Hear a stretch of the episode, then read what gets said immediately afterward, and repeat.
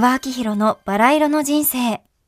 今日は三輪明宏バラ色の日曜日、2012年11月18日放送の音源です。前半は黒柳徹子さんと徹子の部屋についてのお話です。それではお聞きください。おはようございます。三輪明宏のバラ色の日曜日が参りました。さて、いつものように皆様から寄せられましたお手紙を読ませていただきます。えーと、そうですね。タイトルがね、徹子さんについてでございますけどもね。初めてメールいたします。私のお昼の楽しみは、テレビで黒柳徹子さんの徹子の部屋を見ることです。皆さんもこの番組に出たことがあるそうですね。宮さんと徹子さんの交流についてぜひお聞かせください。徹子の部屋はね、もう、この間出たのは、だいたい6回目か7回目ぐらい出てるんですね。でも、徹子さんとの付き合いはね、もう昔ね、NHK でね、夢で会いましょうという古い番組がありましてね。で、そこで、坂本九ちゃんなんかも、まあ、それで評判になったんですけれどもね、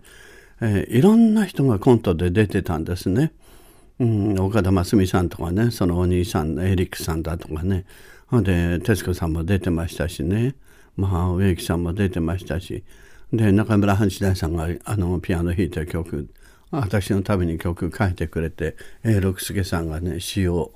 あの書きましてね、で私はタイトルを「あいつ」っていうふうに名前を書いたんですけどね。まあテレビではねそうやってあレギュラーでしたんでね「読めて会いましょう」で出てましてね。あの人ってね本当に面白い人でね。あのいろんな人のお家へ訪ねて行ったりね。一緒に食事をしたりとか大好きなんですよ。私はそれが大嫌いなんですよね。ですから、そうねあの、偶然ね、同じレストランでね、一緒になったことありますけども、一緒にね、こんな長い付き合いなんでご飯食べたこと一度もないんですよ。うん。まあ、そういう程度でね、頭の回転の速い人でね、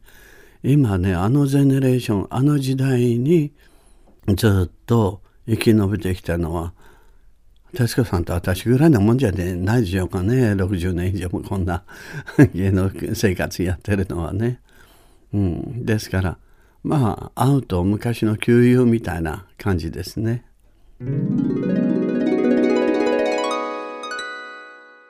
続いての後半は、諸行無常、変化についてのお話です。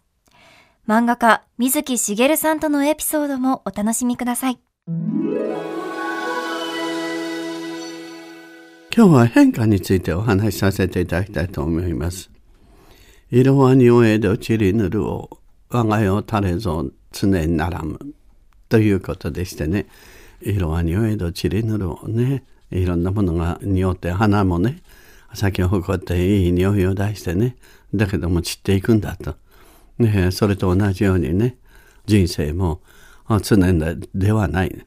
いつもと同じようにずっと変わらないものではないということでしょ。で、それは万物全部そうなんですよね。で、昔の人、本当文学的にいいことを言い表してますよね。えー、祇園少女の鐘の声、諸行無常の響きあり。その平家だってね、やがて滅びていくわけだし、下積みだと思ったのは流星を極めるようになったりとかね。その変化、これが地球の法則なんですね。まあ草花にしてもね結局芽から出て可愛いつぼみがあってそれから見事な花を開かせてやがては散っていって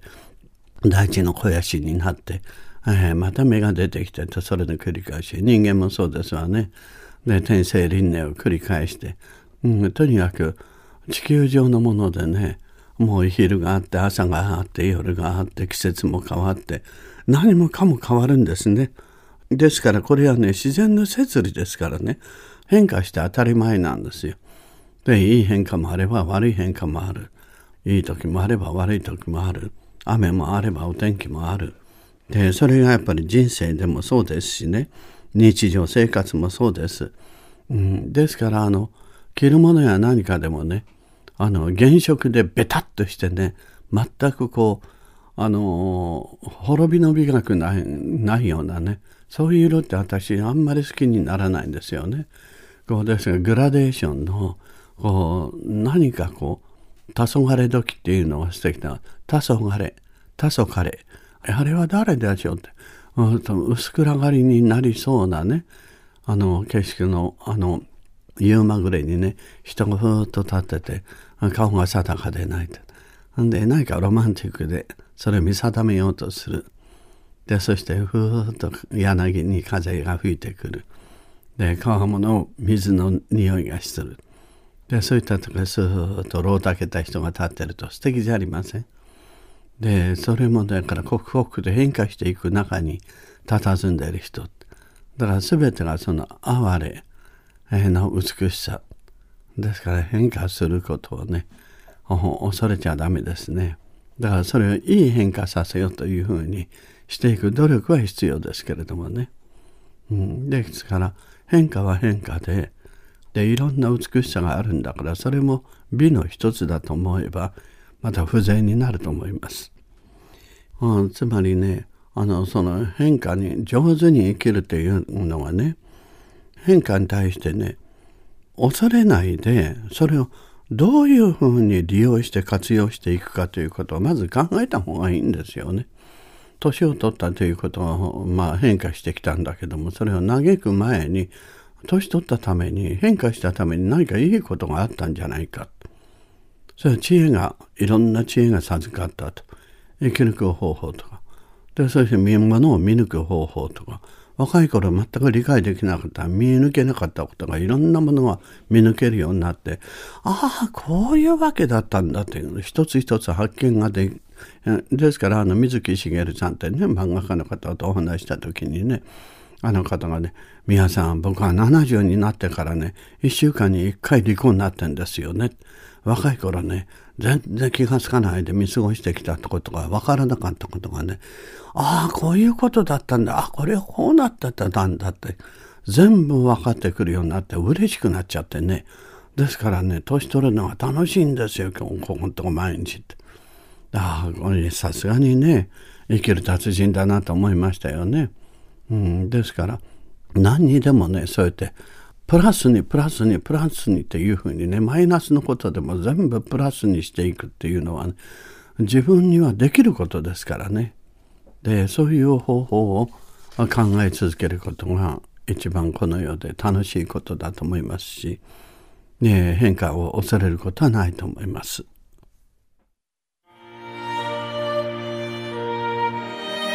三輪明宏のバラ色の人生ではリスナーの皆様から番組の感想や三輪さんへのメッセージを募集しています。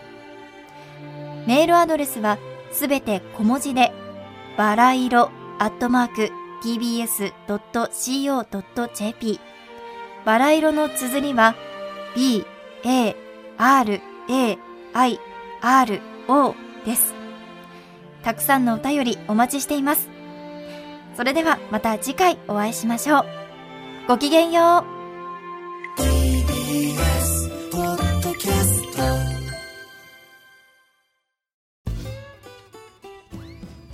月曜から木曜朝8時30分からお送りしているパンサー向井のフラット向井さん不在の木曜日を担当するヤーレンズのデイジュンの之介とどうも落合博満です。違います奈良原正樹です各週木曜日はヤーレンズのフラット。